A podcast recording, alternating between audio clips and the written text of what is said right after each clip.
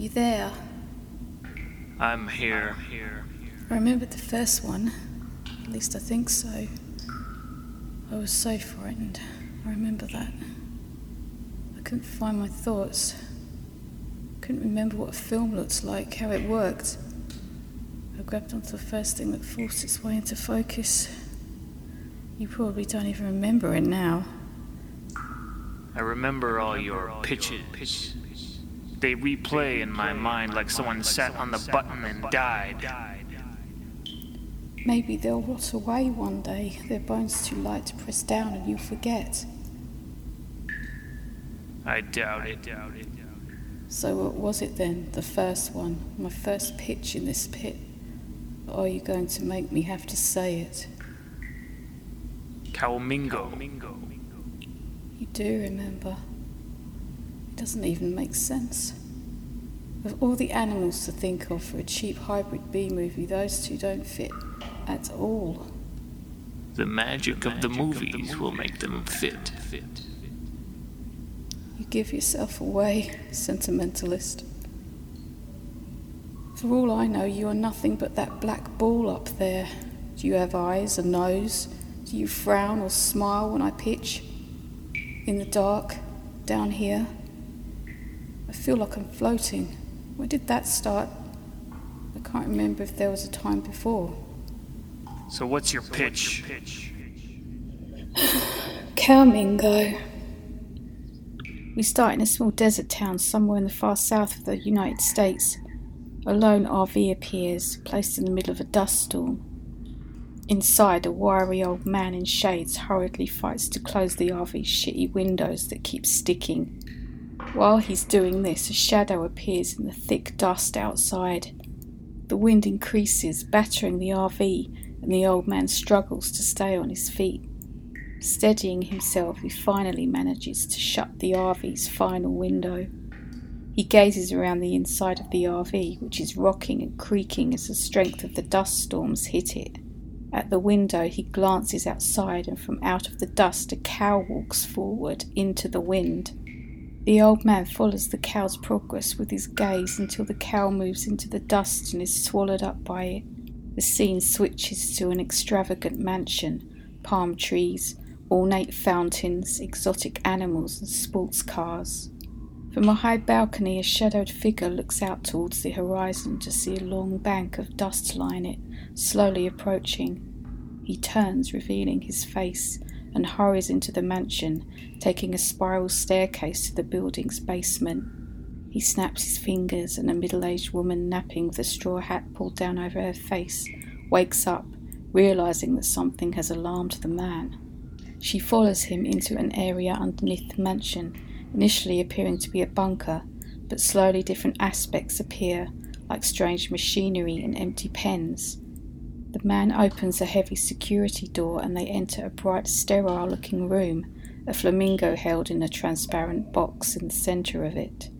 The man and woman look at each other worriedly as the winds increase, howling to alarming levels. Outside, the storm intensifies, reaching the grounds of the mansion. Water from the fountains is sucked skywards in waterspouts. Sports cars whirl around the immaculate lawns. Palm trees are plucked from the earth and thrown into the side of the building, battering through windows.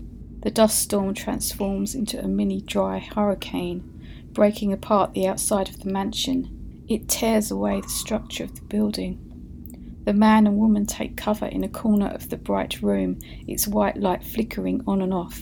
The flamingo flaps its wings, panicked, trying to escape. One side of the room lifts away, and a cow comes crashing through loose bricks. Bright lights fizzle around the room as machines seem to overload and malfunction. A burst of blindingly intense light fills the screen and the noise stops. From out of the white walks a hazy figure, slowly coming into view. Calmingo is born from electricity and dust.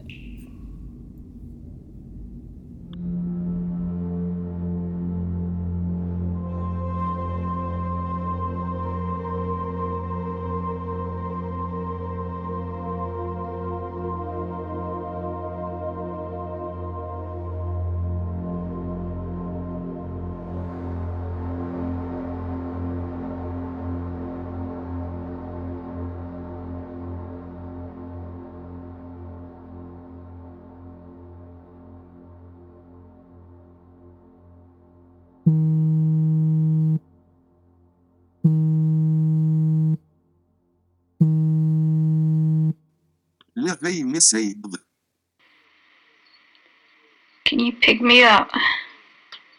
There's no one else I can call. I, uh, I'm not sure how I got here. I know it's late. I would walk back, but it's too far. There's a guy with me says he knows you. He's over by a tree on the other side of the road. I don't know what he's doing. Can you pick me up?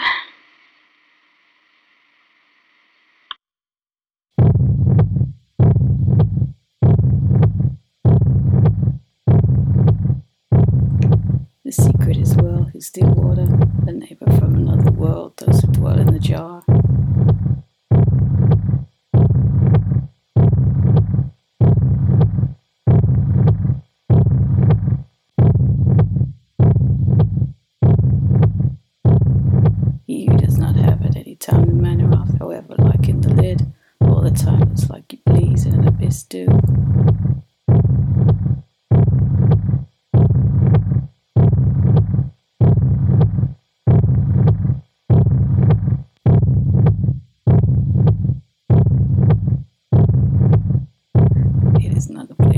Blade be afraid. As to this, I never cease to wonder. So near at hand, every bold man can resist, and the countenance of that o'er me.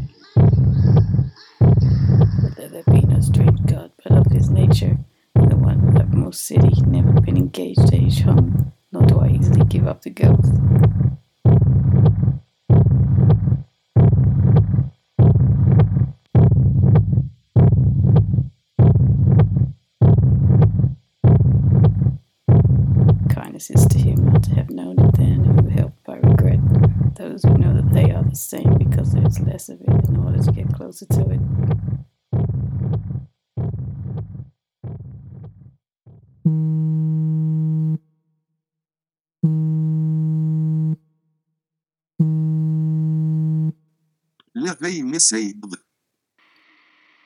Can you pick me up? I know I said I wouldn't do this again, but they've left me. The group from that time we went to the coast. It's so dark out here, kind of peaceful. I keep hearing the sea. That's impossible, you know. Can you pick me up?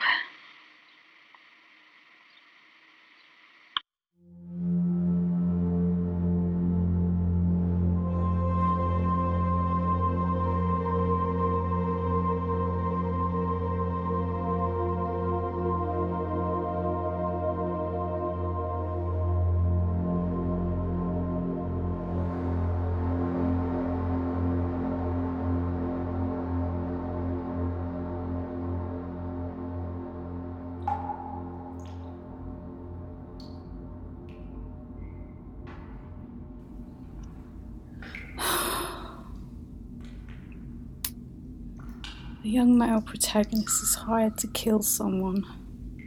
He's sent out to a film set.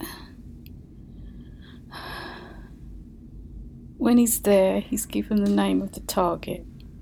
The target is an actor, famous one, household name, not A list, but respected, instantly recognisable. The film is the debut of a young director the film has a lot of hype as the director dated a famous actor who cheated on her husband with him. The film consists of an ensemble cast as well as known actors, and they are playing each other. Who they play was decided by the actors before shooting by picking straws. The actors are so successful at. Ugh. The actors are so successful at inhabiting their character that the actor who is the target for assassination no longer seems like himself. Instead, the actor who is playing him seems more, more like him. The actor who's playing him seems more like him.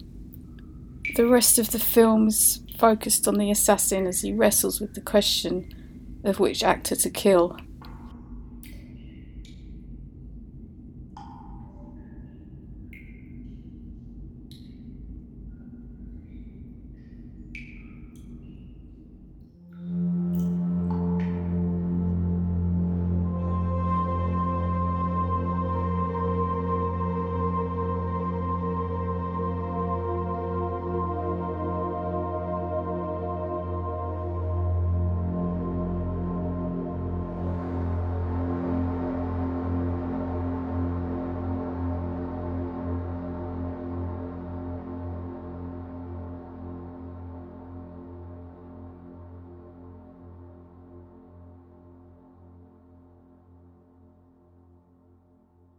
Life. By Ben Hecht. The sun was shining in the dirty street. Old women with shapeless bodies waddled along on their way to market. Bearded old men who looked like the fathers of Jerusalem walked flat footed, nodding back and forth. The tread of the processional surviving in Halsted Street, thought Moyse, the young dramatist who was moving with the crowd. Children sprawled in the refuse laden alleys. One of them, ragged and clotted with dirt, stood half dressed on the curbing and urinated into the street.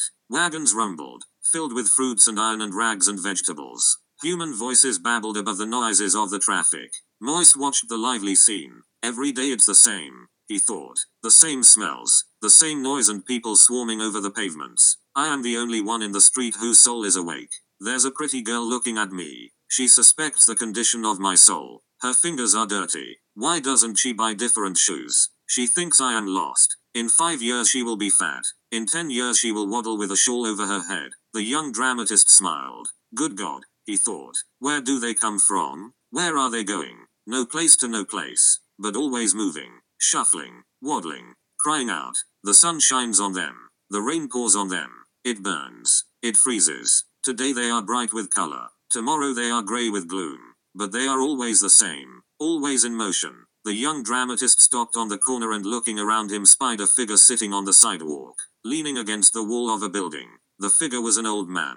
He had a long white beard. He had his legs tucked under him and an upturned tattered hat rested in his lap. His thin face was raised and the sun beat down on it, but his eyes were closed. Asleep, mused Moyse. He moved closer to him. The man's head was covered with long silky white hair that hung down to his neck and hid his ears. It was uncombed. His face in the sun looked like the face of an ascetic, thin, finely veined. He had a long nose and almost colorless lips, and the skin on his cheeks was white. It was drawn tight over his bones, leaving few wrinkles. An expression of peace rested over him. Peace and detachment. Of the noise and babble, he heard nothing. His eyes were closed to the crowded, frantic street. He sat, his head back, his face bathed in the sun, smileless and dreaming. A beggar, thought Moyse, asleep, oblivious, dead. All day he sits in the sun like a sun, immobile. Like one of the old Alexandrian ascetics, like a delicately carved image, he is awake in himself but dead to others. The waves cannot touch him. His thoughts, oh to know his thoughts and his dreams. Suddenly the eyes of the young dramatist widened. He was looking at the beggar's long hair that hung to his neck.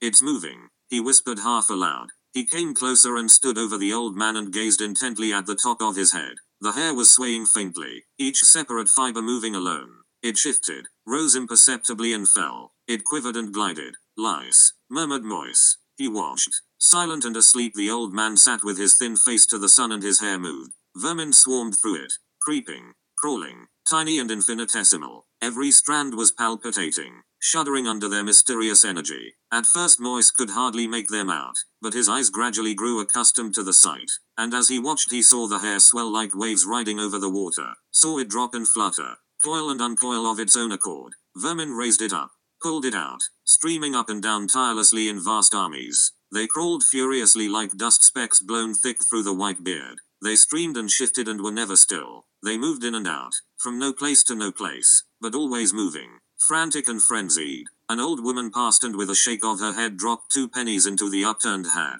Moise hardly saw her. He saw only the palpitating swarms that were now facing, easily visible, through the grey white hair. Some ventured down over the white ascetic face, crawling in every direction, traveling around the lips and over the closed eyes, emerging suddenly in thick streams from behind the covered ears and losing themselves under the ever moving beard. And Moise, his senses strained, thought he heard a noise, a faint crunching noise. He listened. The noise seemed to grow louder. He began to itch, but he remained bending over the head. He could hear them, like a faraway murmur, a purring, uncertain sound. They are shouting and groaning, crying out, weeping and laughing. He mused. It is life, life. He looked up and down the crowded burning street with its frantic crowd, and smiled. Life. He repeated. He walked away. Before him floated the hair of the beggar moving as if stirred by a slow wind, and he itched. But who was the old man he thought? A young woman, plump and smiling, jostled him. He felt her soft hip pressing against him for a moment.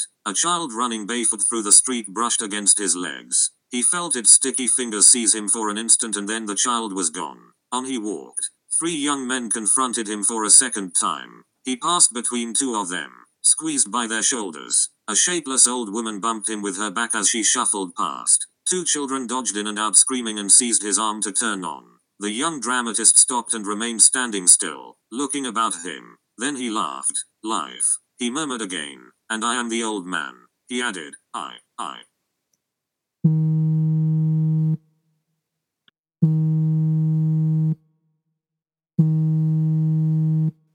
L'éveil m'essaye. Can you pick me up? I I don't know. The guy, the one from before, he wanted to go downtown like an idiot. I'd agreed to go with him. He started breathing funny in the car, so I freaked out and made him stop and got out. And now it's late and there's no one around. Maybe he's asthmatic. Can you pick me up?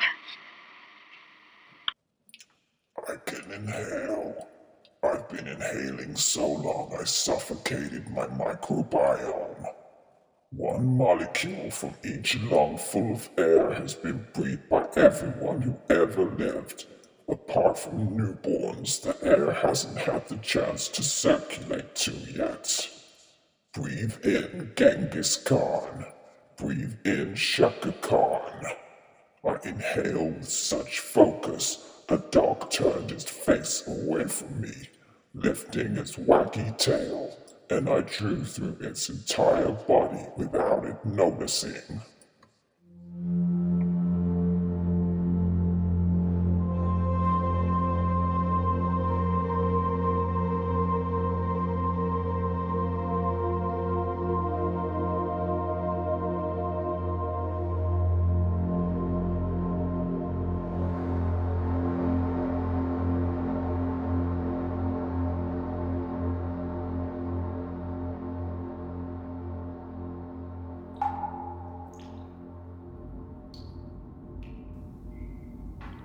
You might like this one. If you do, will you move? Give me a sign that you're listening. Because I'm sick of you just staying up there still like that. Are you dead, asshole? Anyway, the title is Well, That Just Happened. Another reasonably young male protagonist. Looks like he used to be in a math rock band years ago black suit that appears to have shrunken onto him. He's walking along an affluent street near twilight. Thin, looks like he only eats by accident. Cut to shot of him in the back of a car, someone else driving but unseen. Camera stays on him, leaning as far out of the rear seat window as he can, trying to catch flies in his mouth. Back to street. He's fashionably dishevelled at all times immaculate white shirt creased in all the right places, a tie he places with a specific kink that suggests he's needed to loosen it slightly, meant to give the impression he's near passing out from how great he is. He goes to a party and makes sure the conversation stays on the connection between dark rings around the eyes and bad liver function. He's talking to a small enclosed circle. Behind them, In another circle, a guy starts raising his voice.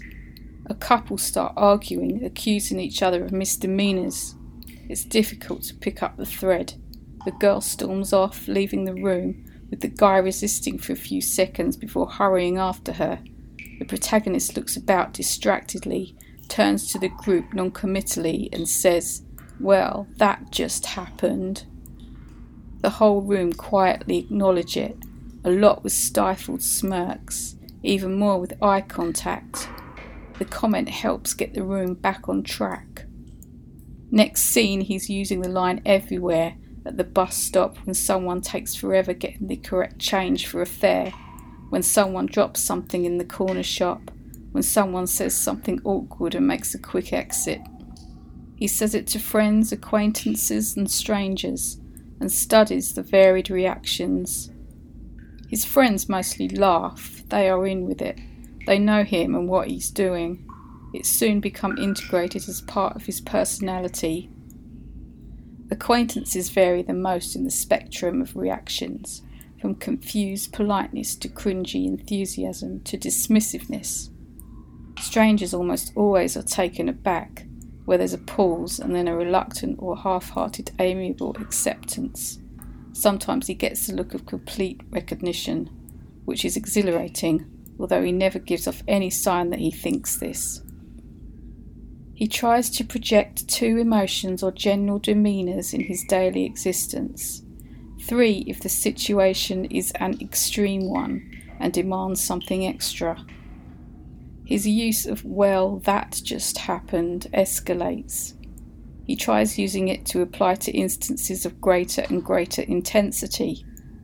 He seeks out tragedy, breakups, like the first time offering to be their friend when they tell their boyfriend it's over. He'll stay around the corner making sure she's alright. Well, that just happened. He sets up accidents, making sure it looks like it's a coincidence he's in the area. Well, that just happened. Strangers move away from him. He makes notes. Next time, he sets a thin wire over the exit of a cycle path Several people mill around. A girl on a mountain bike comes speeding down the cycle lane and flips over. Well, that just happened. He jerks his head around. A young woman, waist high jeans, head half shaved, the other side long with fluffy mauve highlights. She said it. She said, Well, that just happened. The guy reaches for his tie, destroying his perfect kink. He really does need air this time. It spreads.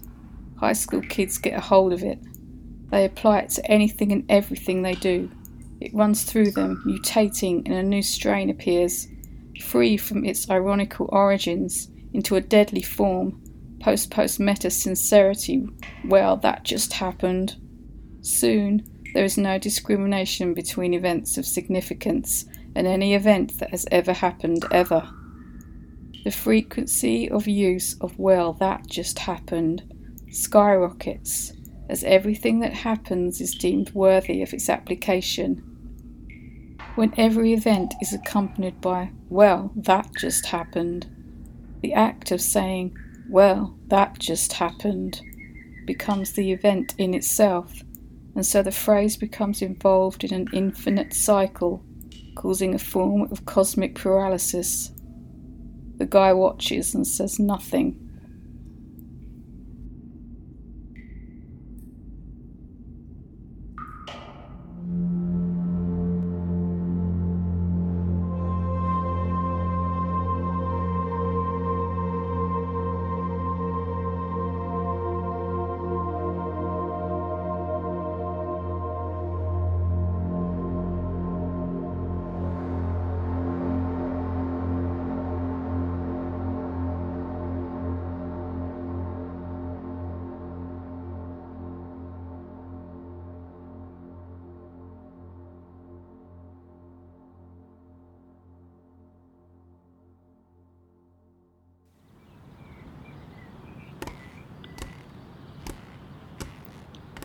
For this week's episode, I'm going to try and walk along this pathway. I'm still on crutches and maybe shouldn't be doing this, but I'll give it a try anyway. It feels more real out here. For the background on why I'm having to use crutches, then go to my previous episode where I explain in great detail about my operation and my dealings with the healthcare system. The episode before that, I go through the situation with my boss and how he's been a complete arsehole about all this.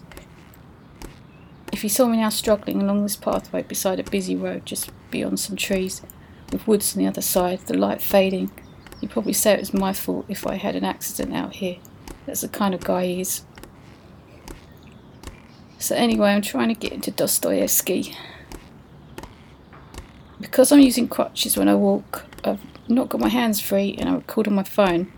So I've I've made a head brace with a stick on the front that dangles my phone in front of my face as I walk. First time I tried it out, the cord attaching the phone to the pole was too long.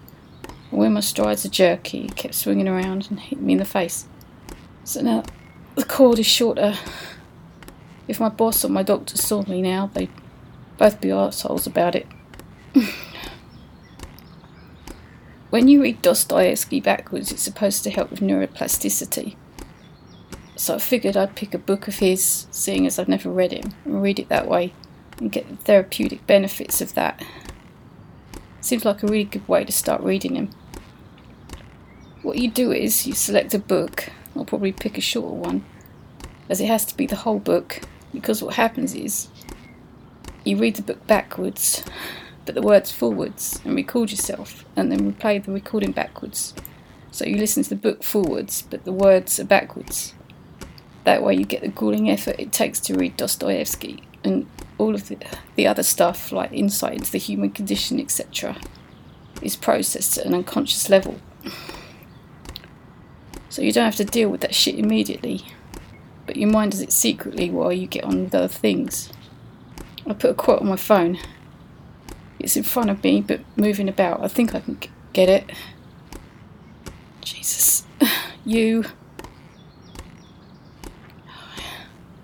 You can be sincere sincere. Yeah, you can be sincere. Oh, Jesus. You can be sincere and still be stupid. Hell yeah. Jesus Christ.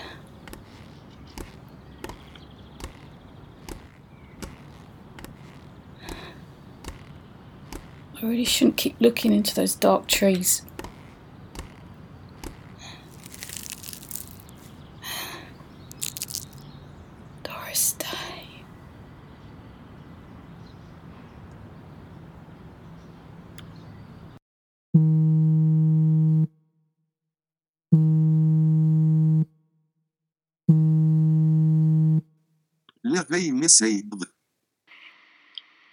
Uh, can you pick me up?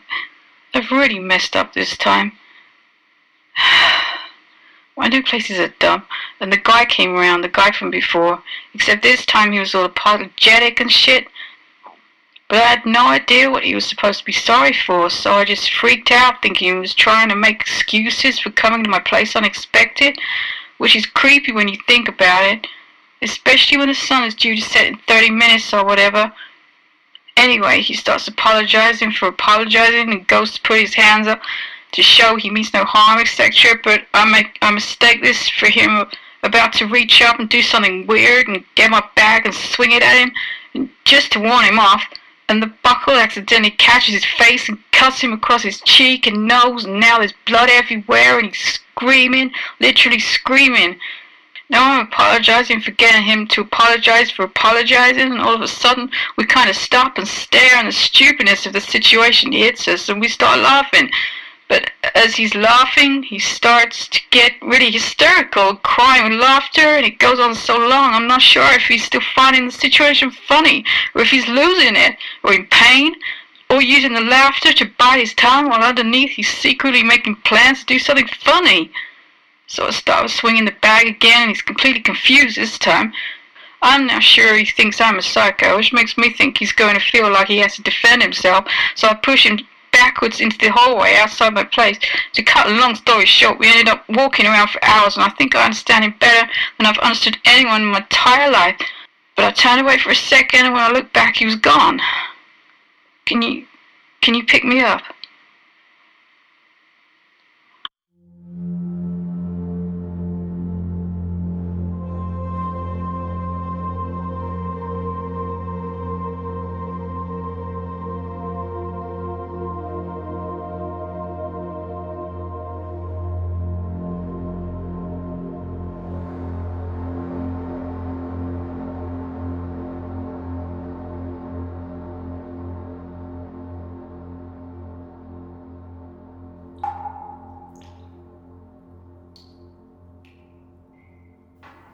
Time is moving on. It is, isn't it? I haven't got much more. That means I haven't either, is that right? I'd like to hear your pitch. I haven't got one. I'm all out. Nothing has come to me. Well, you know what that means. Wait, I'll try.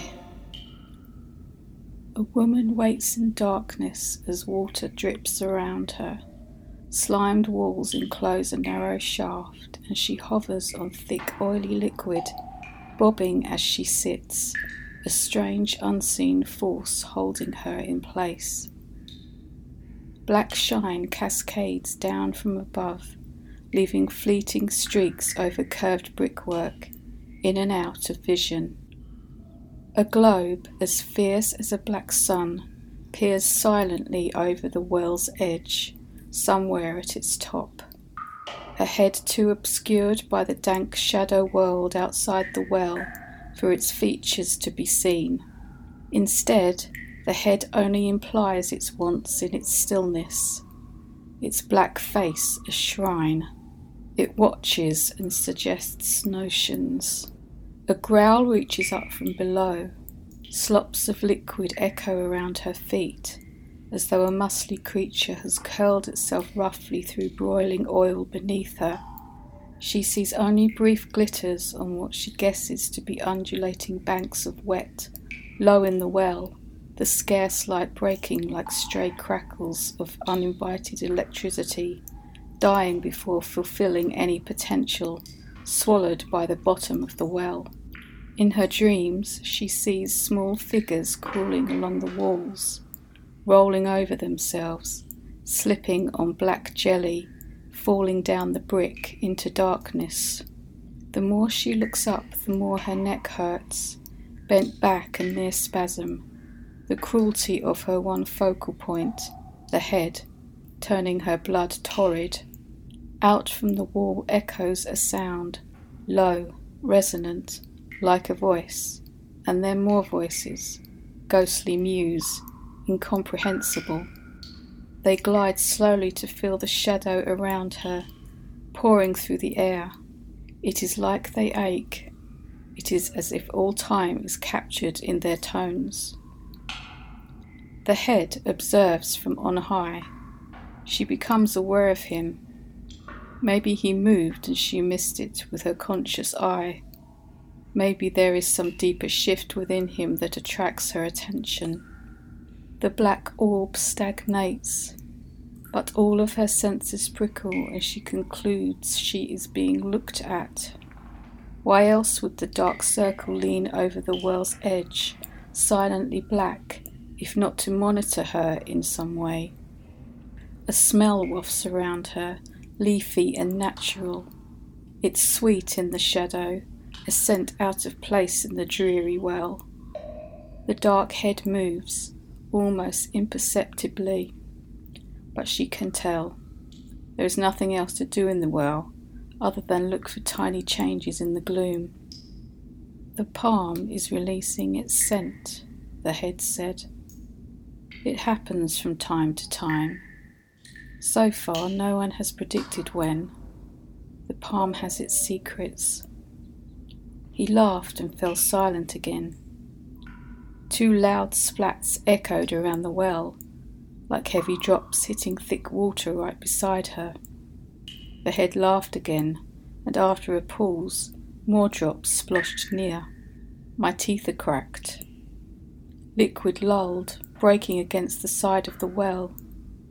A sheen carried downwards, some mysterious light from above, falling gradually to glide a gauzy dimness to meet her. As the light travelled to land directly in front of her, it was caught by moving globules, glistening red and sinking down the sodden brick.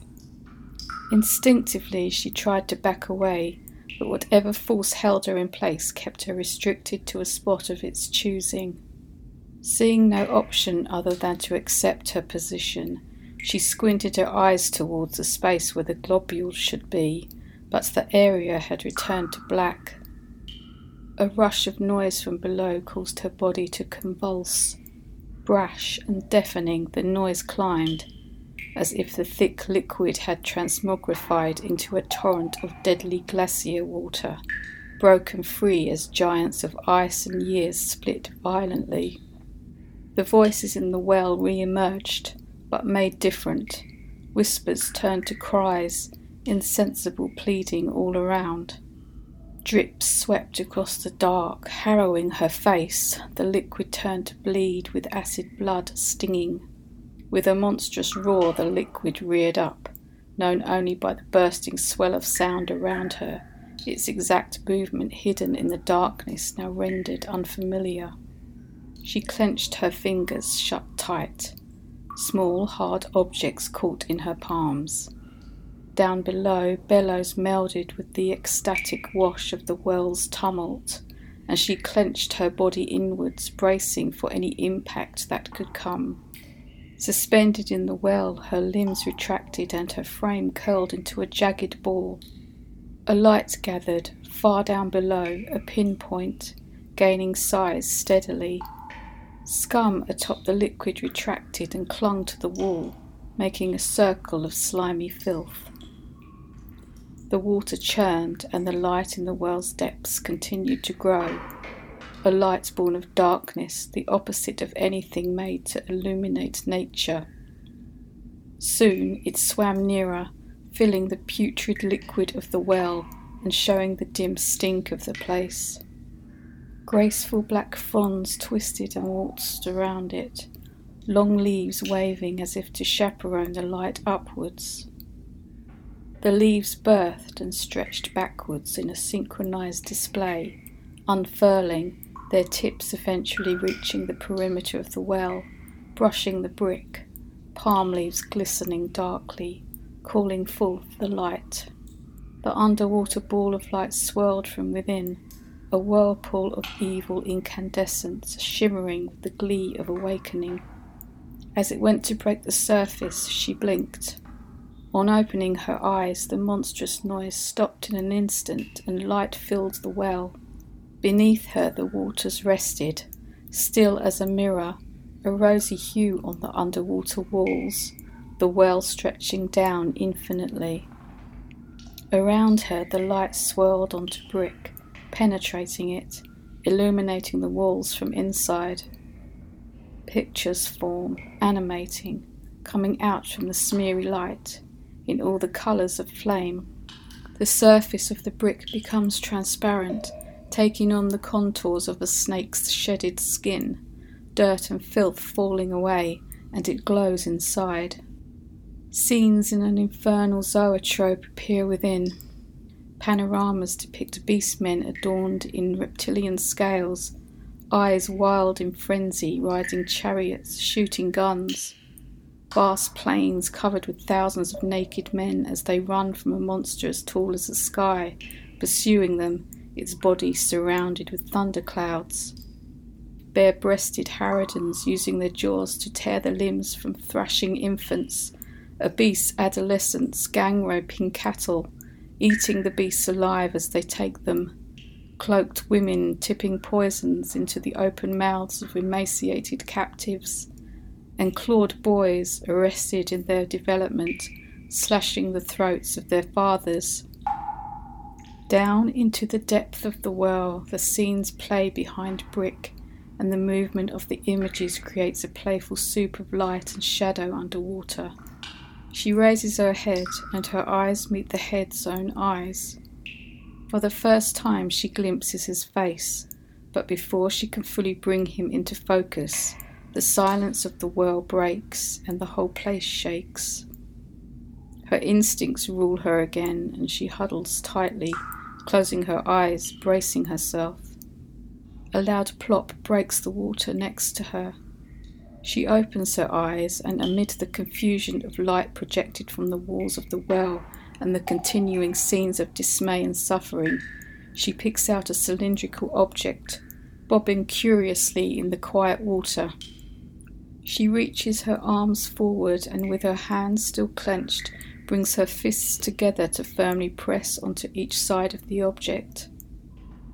A hairy ball, it lifts easily and she turns it over, water running clear, bringing it slowly to rest on her knees. The head blinks, blood and bruises over its skin, a clean cut at the neck, leaking clotted liquid onto her. It shook me free, the head says. She nods, lost for words. You see, I have been watching you, but only because fate placed my head to gaze in your direction.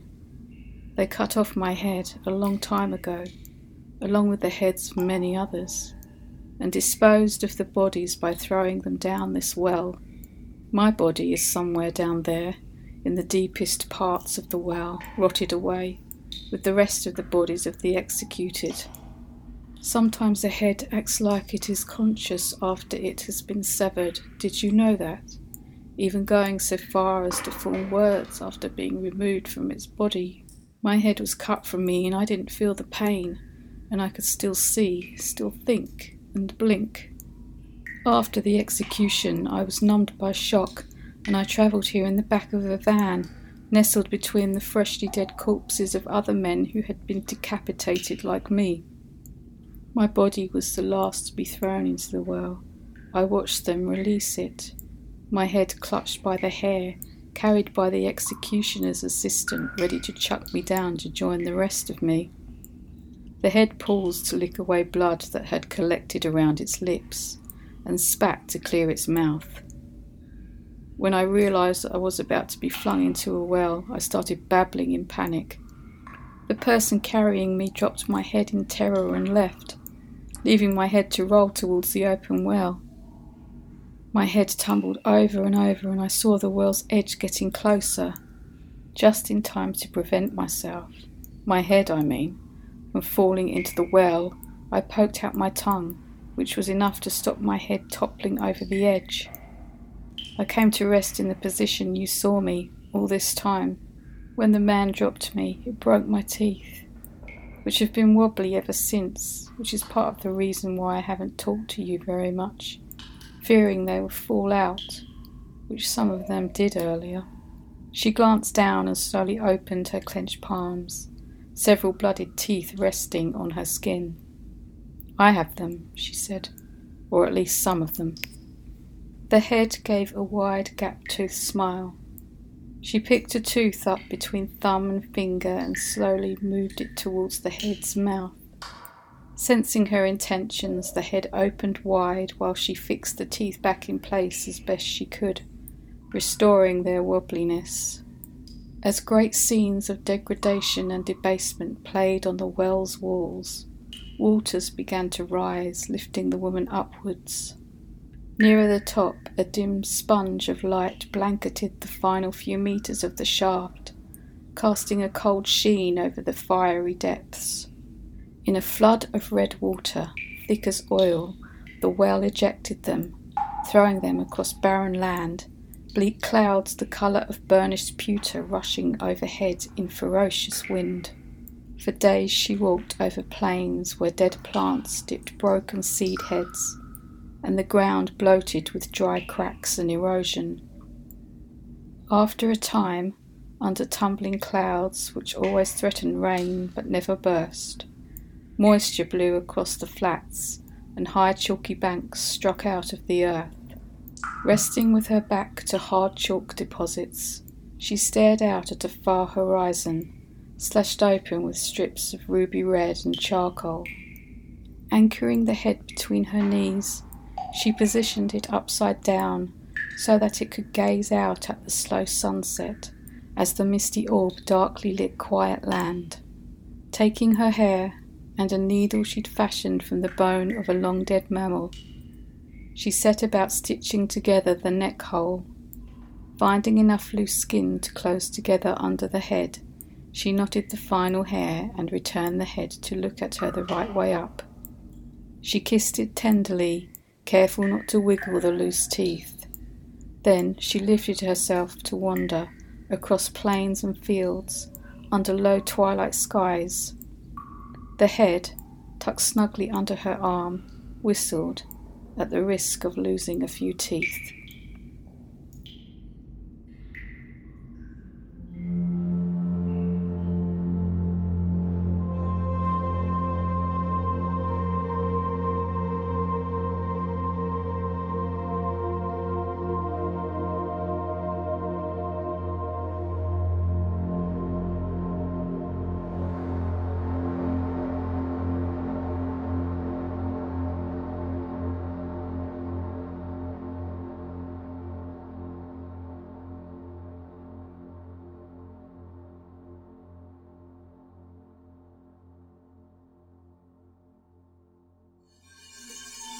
Voiced by Rebecca Gransden. The part of the head taken by Sean Kilpatrick. Featuring Life by Ben Hecht, read by Daniel. A well by Emily Dickinson. Translated into Latin and back to English again using an online translator.